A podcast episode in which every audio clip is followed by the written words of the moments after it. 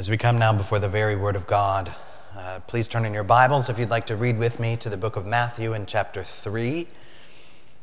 We've now uh, stepped into chapter 3. We'll take up this morning uh, the majority of Matthew uh, 3. But before we read, would you please pray with me? Uh, Lord, would you sanctify us now? With water and your word. We know that your word is truth. So as we come now before your truth, would you help us to receive it, to take these things deep into our minds and hearts? Would you put aside all that might be false within us? That we would know you and believe you as the true God. By your Spirit, would you guide us now? We ask in Jesus' name, amen. We'll take up this morning these first uh, 12 verses of the chapter. So this is Matthew in chapter 3. We'll begin here in verse 1. In those days, John the Baptist came preaching in the wilderness of Judea Repent, for the kingdom of heaven is at hand. For this is he who was spoken of by the prophet Isaiah when he said, The voice of one crying in the wilderness, Prepare the way of the Lord, make his paths straight. Now, John wore a garment of camel's hair and a leather belt around his waist, and his food was locusts and wild honey. Then Jerusalem and all Judea and all the region about the Jordan were going out to him, and they were baptized by him in the river Jordan, confessing their sins. But when he saw many of the Pharisees and Sadducees coming to his baptism, he said to them, You brood of vipers, who warned you to flee from the wrath to come? Bear fruit in keeping with repentance. And don't presume to say to yourselves, We have Abraham as our father, for I tell you, God is able from these stones to raise up children from Abraham. Even now, the axe is laid to the root of the trees. Every tree, therefore, that does not bear good fruit is cut down and thrown into the fire. I baptize you with water for repentance, but he who is coming after me is mightier than I whose sandals I am not worthy to carry. He will baptize you with the Holy Spirit and fire. His winnowing fork is in his hand, and he will clear his threshing floor and gather his wheat into the barn, but the chaff he will burn with unquenchable fire. This is the word of God. Now, where we left with Jesus last week in the previous verses in chapter 2, Jesus there was still just a little kid. At that time, we'd seen uh, Jesus and his family had left, uh, fled for Egypt to try to escape King Herod's attempted murder of Jesus. And, and so now at this point, uh, well, at the end, I guess, of that chapter, Herod is, is then dead. The, the danger of, of Jesus' life being taken has seemed to subsided for the time being. And so now Joseph and Mary and Jesus have settled back in, in Jesus' hometown of Nazareth, where Jesus grows up. So, as we cross here into chapter 3, Matthew gives us a fast forward of about 30 years to Jesus in his adulthood. Jesus is about to begin his public ministry.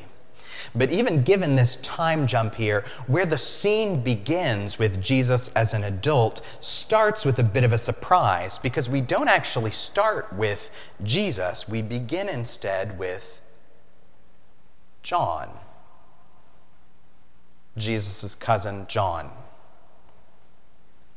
So, uh, of all of the gospel authors, of Matthew, Mark, Luke, and John, not all of them include the birth narrative of Jesus.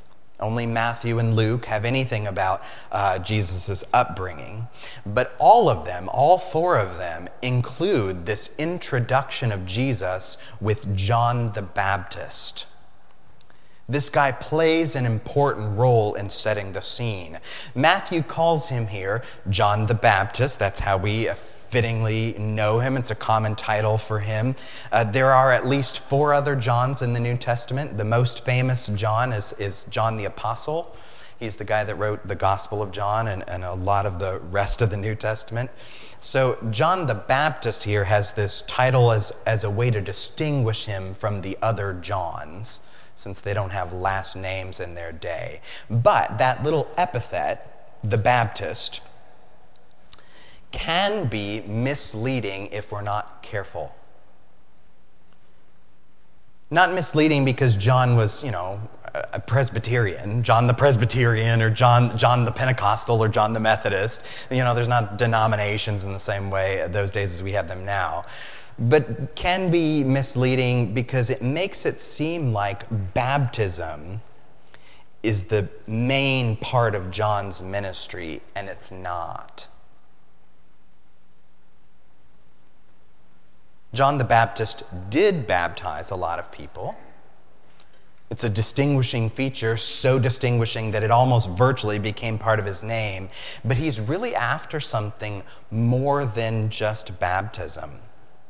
You can see it here in this text, which we'll unpack in a moment. When, when John steps on to the scene, he comes now as a prophet It's part of the reason why he's wearing all the strange clothes, you know, camel hair and a leather belt, and, and he's got the locust diet and all those odd things. But here comes this prophet, and the people have not seen a prophet for a very long time. This particular prophet, they've been waiting for for hundreds of years way back since the days of Isaiah. And you can hear what this prophet then has come to do because this piece in Isaiah is mentioned in verse 3. Let me read it again. Uh, this is he, they're speaking now of John, this is he who was spoken of by the prophet Isaiah when he said, here's uh, John's mission the voice of one crying in the wilderness, prepare the way of the Lord, make his paths straight. That's his purpose. Notice in here, there's nothing about baptism particular. That is, he's not mainly about baptism. John is here to prepare the way of the Lord. We could say John's there to roll out the red carpet for the king. Now, how does John do that? What message does John the Baptist bring to prepare the way of the Lord? John sums up his whole message in one sentence.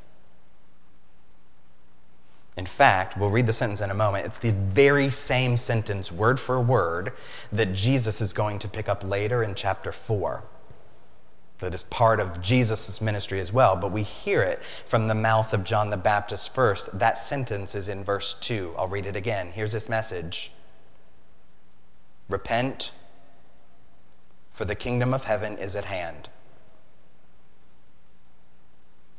Would have made a good preacher, right? You think I talk too long? Boy, this guy knows how to like boil it down. Repent, for the kingdom of heaven is at hand. The kingdom of heaven is at hand. That is, it's on the cusp, it's in your backyard. That is, if you took a, a really deep breath, you would breathe in kingdom air. It is that close. And there is lots to be celebrated about the coming of the kingdom of heaven. You know, the Lord is about to act now in very new and exciting ways through Jesus, but John here does not take a celebratory approach. This is not a party for him. Because he gives mostly some stern words, which are fitting, and we need to hear them. Because the kingdom of, of heaven is at hand, he gives us one call a call to repent. If we had to boil the whole thing down to one word, that would be it. This repentance, by the way, is not just for a few baddies, you know, the worst of the worst.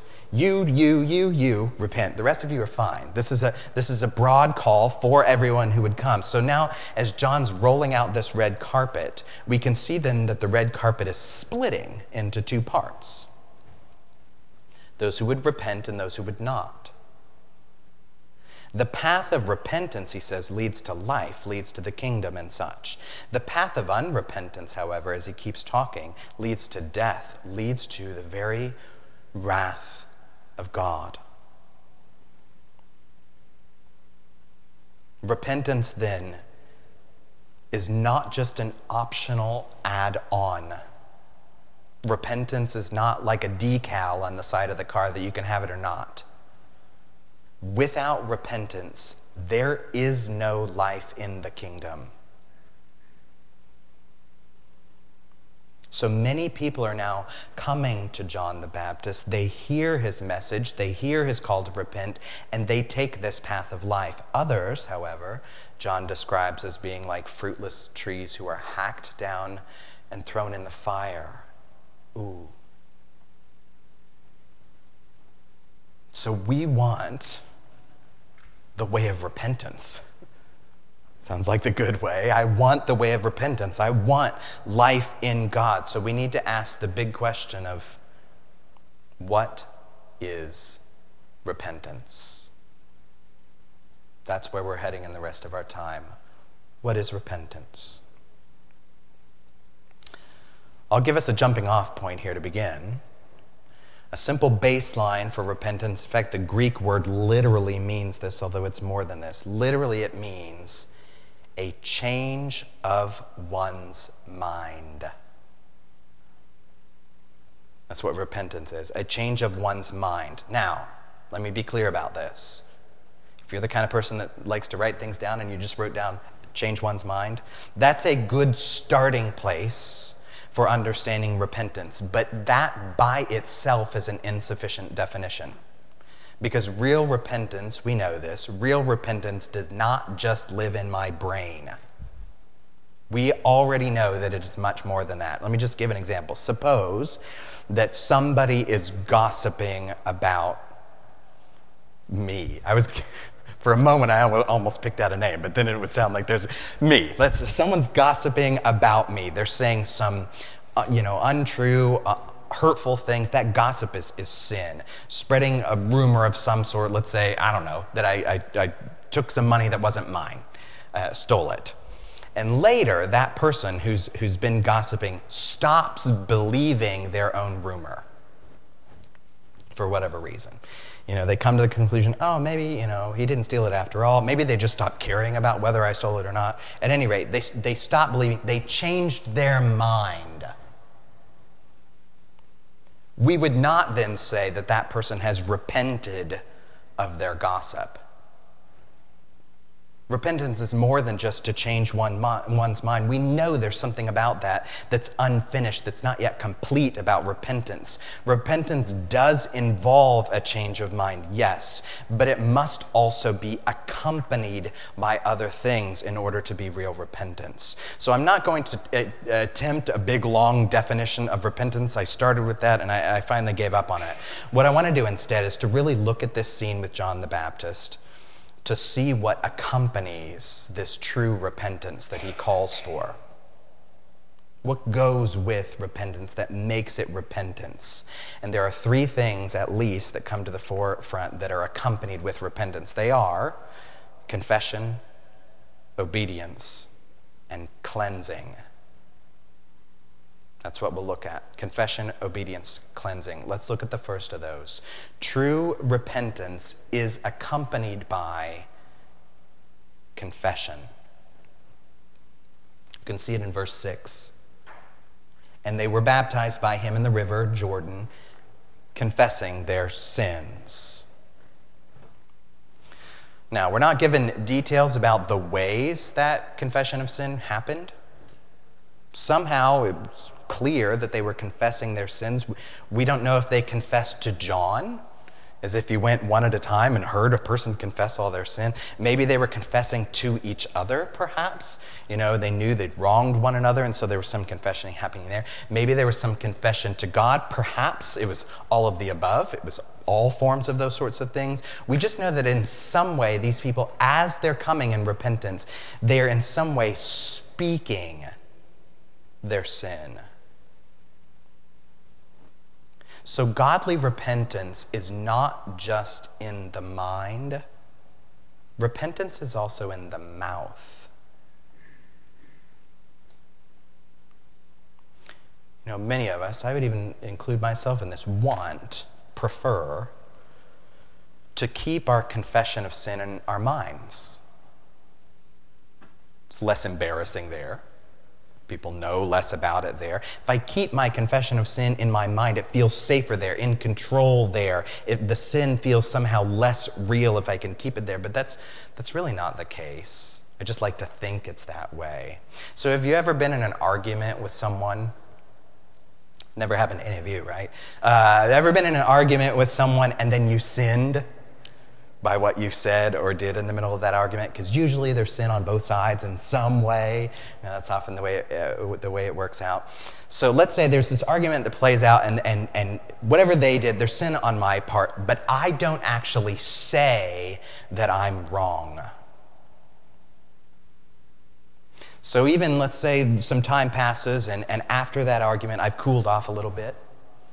You know have a little bit of a clearer head can think a little bit clearer, and, and, and with some perspective, then I realize my own sin in that argument, but I never actually verbalize a confession of that sin. I just want to say, I changed my mind. I no longer think that. I no longer believe that. Um, I maybe want to think about, you know, whatever happened there. Oh, it's, it's not that big a deal. Consider it water under the bridge. Let's just forget about it. But we, but we don't actually talk about it in that case, it's not really forgotten or dealt with. That sin, if it's left unaddressed and unspoken, is still wedged in there, wedged between the two. Because if we have not confessed with our mouths, we have not actually repented.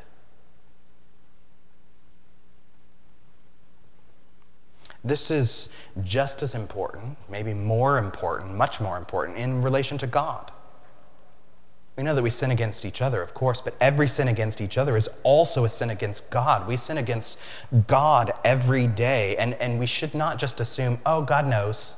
He knows that I did this. He knows what I meant. So let's just call it good. Of course, He does know. But we are called to confess our sins, to speak them, not just as one big brick, to say, God, I'm a sinner, forgive me. No, we're to confess our sins, not sin singular, sins uh, plural.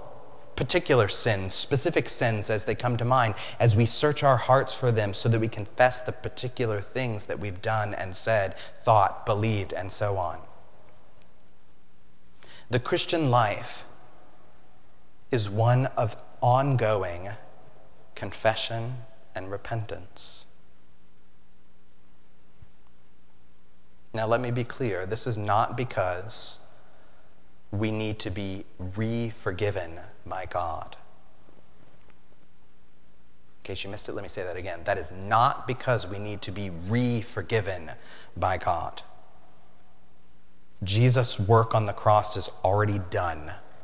Once for all time, it is finished. That is, the, the forgiveness of sin is already put upon us. So we don't need to worry on our deathbeds, say, that, that we've maybe forgotten to confess some particular sin somewhere, somewhere along the way. So I'm racking my brain trying to drudge up something to confess so that I won't uh, go to hell for that one sin.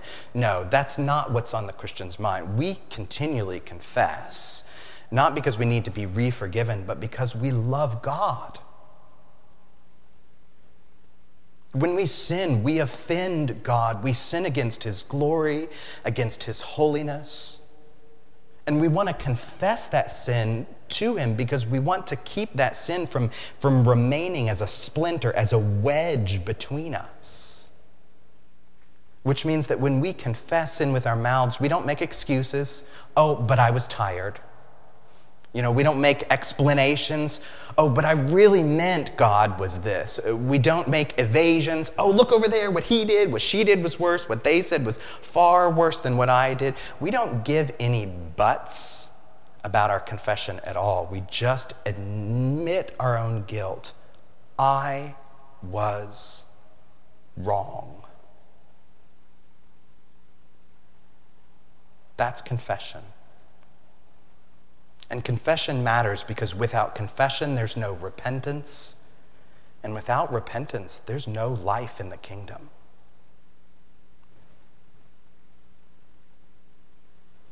That's the first thing that accompanies repentance it's confession. Let's look at the second. The second thing that accompanies true repentance is obedience. Hmm. That confession was a hard one. It is. This one's harder. You know, whenever there is sin, every time there's sin, there is in some way disobedience of God, a disobedience of his ways. So, repentance then is a desire to return back to obedience. So, we could put it this way that in repentance, there's a change of mind, there's a change of mouth in what we say, there also needs to be a change of hands. That is what we do. Not all sins are by our hands, but you know what I mean. Change in what we do. John the Baptist in Matthew puts it this way in verse 8 bear fruit in keeping with repentance. That idea is carried in through the, through the rest of the New Testament, on through the Bible. Uh, Paul picks up this idea of obedience in his preaching in Acts chapter 26, if I can find it, verse 20. He calls the Gentiles, new converts to Jesus, that they should repent and turn to God. This is the part we want performing deeds in keeping with their repentance, he says. So repentance involves deeds, leads to deeds. It's not that deeds are perfect. Not that deeds are, have to be pretty good. It's not even that deeds have to be better than your neighbor. This is not a deeds competition. You know, the people that you think might be the winners of the, you know, the, the Pharisees and Sadducees, who were the moral people of the day, thought they were maybe winning some deeds competition, but they're not winning at all. Real repentance, however, you get the point of this, real repentance is committed to some sort of real life change some sort of renewed obedience. Which means this is more than just a prayer we prayed to ask Jesus into our heart one day when I was eight. The Christian life is more than just the habit of going to church every Sunday and pay the offering fee and calling it good. You know, if you, if you don't care at all about growing, fruitful obedience to God, there's no real repentance. And if you are not on the path of repentance, you're on the path of wrath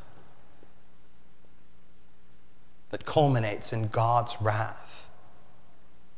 Unless a person like that surrenders to Jesus, what John says about the Pharisees is true of them as well. That the axe is laid at the root of the tree, that they are awaiting a fiery judgment. I know, I know that's scary to hear. Those are John's words, not mine. And, and for a person who's not in Jesus, that should scare us.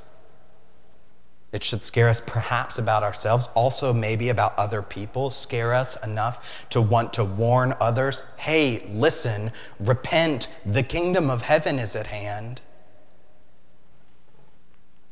I also know that at the same time, for Christians, for people who are in Jesus, that can produce a scary anxiety in ourselves as well.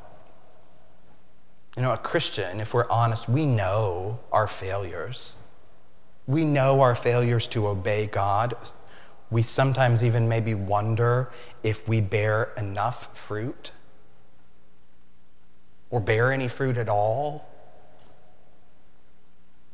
And if you've ever wondered that, let me speak to you for just a moment. I'll remind us that that as Christians mature, as we grow, we draw nearer to the light of God through His Word, through worship. And as we draw nearer to God, we begin to see ourselves more clearly. The closer we draw to God, the more we will see of our own sin. Especially as we realize the depth, the scope of sin, that sin is not just about avoiding doing the bad stuff, sin is also the lack of the good things of God. I mean, I could give you lots of examples of this in my own life. I'll spare you the gory details. But I will share that as I have grown as a Christian, I have seen much more sin in myself, in lots of spheres, one in particular, in my lack of forgiveness for others seen more of that sin in myself as I've grown. Now, that's not to say that necessarily I'm sinning more in those areas, but I see it more. I notice it when it happens. And even when I notice it, I understand the real wickedness of that seeing the depth of my sin over the course of life. And as that happens to me or to anyone, it can start to feel like I am a bigger sinner now than when I started. That I am getting worse, not better. You know, start to wonder, fear even perhaps, oh no, am I, am I even bearing any fruit of repentance at all? It is re- important for us to pursue obedience. It's part of repentance. It's a work that really matters, but we also need to remember that obedience is a fruit of the Spirit, and it's not about counting how many apples I have. It's not about comparing today's crop, or at least my sense of it, today's crop to last year's crop. Obedience, according to God's word, is about surrendering our lives again and again and again and again to the Spirit and His work in us as we continue to look to Jesus. So, as real Christians grow in Jesus, of course, He will continue to find more branches to prune, more dead areas to clip off more buds to water. So if you're plagued by wondering if you have enough fruit, uh, good fruit in keeping with repentance, if you're in Jesus, don't be afraid. We trust the good work of the Lord in us, that He, in some ways that we do not recognize, is increasing obedience through our repentance. That's the second. Third and final component to this that we'll address. Third thing that accompanies repentance is cleansing. Cleansing. This one's different than the other two in the sense that cleansing here is not a work done by us, it is a work done to us. You'll notice a prominent part of this text is when, when John's calling people to repentance, that's coupled with a baptism. John says, I baptize with water, but there's a king that's coming, this Jesus who's coming, that's going to baptize you too. And he doesn't use water, he uses fire and the Holy Spirit. There's a lot of pieces uh, going on here with baptism. I hope that we'll be able to unpack that more next week as we address more of what baptism is then. But today, at least, I want us to see this that this baptism, whether it's by water or by fire, baptism is a sign of being washed, a sign of being purified, a sign of being cleansed. Okay? We know that water can't actually wash sin. It's not like sin is dirt on my arm that I could just scrub off with enough water. Only Jesus can do this, but the baptism is a sign of that cleansing from God. That is, the baptism is given as an outward sign of an inward reality. Which means this when there is real repentance, there is also real cleansing. Full cleansing. So, repentance then is more than just a change of mind, more than just a change of mouth, more than just a change of hands. There is here a change of heart. That God cleanses us down to the very core of ourselves. Now, let me ask you do you believe that?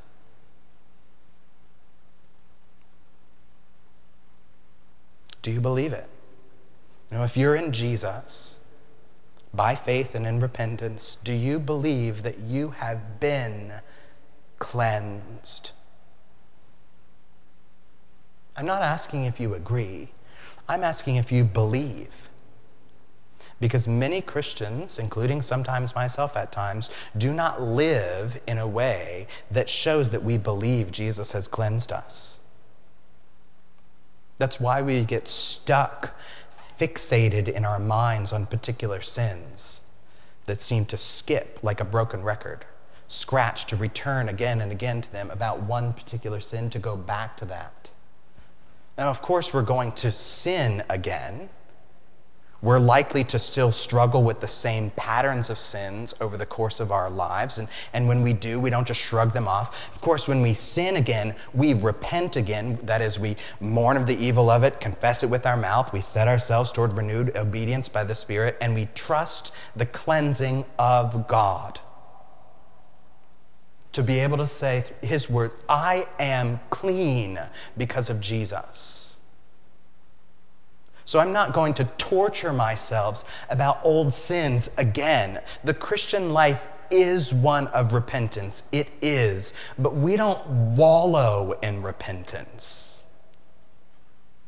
We move through it to Jesus because of Jesus. Do not wallow in your sin. Do not degrade the powerful, complete, finished work of Jesus by beating yourself up again and again over old sins. Jesus has cleansed you by his blood, washed you with water and the word. So receive that, believe that, rest in that.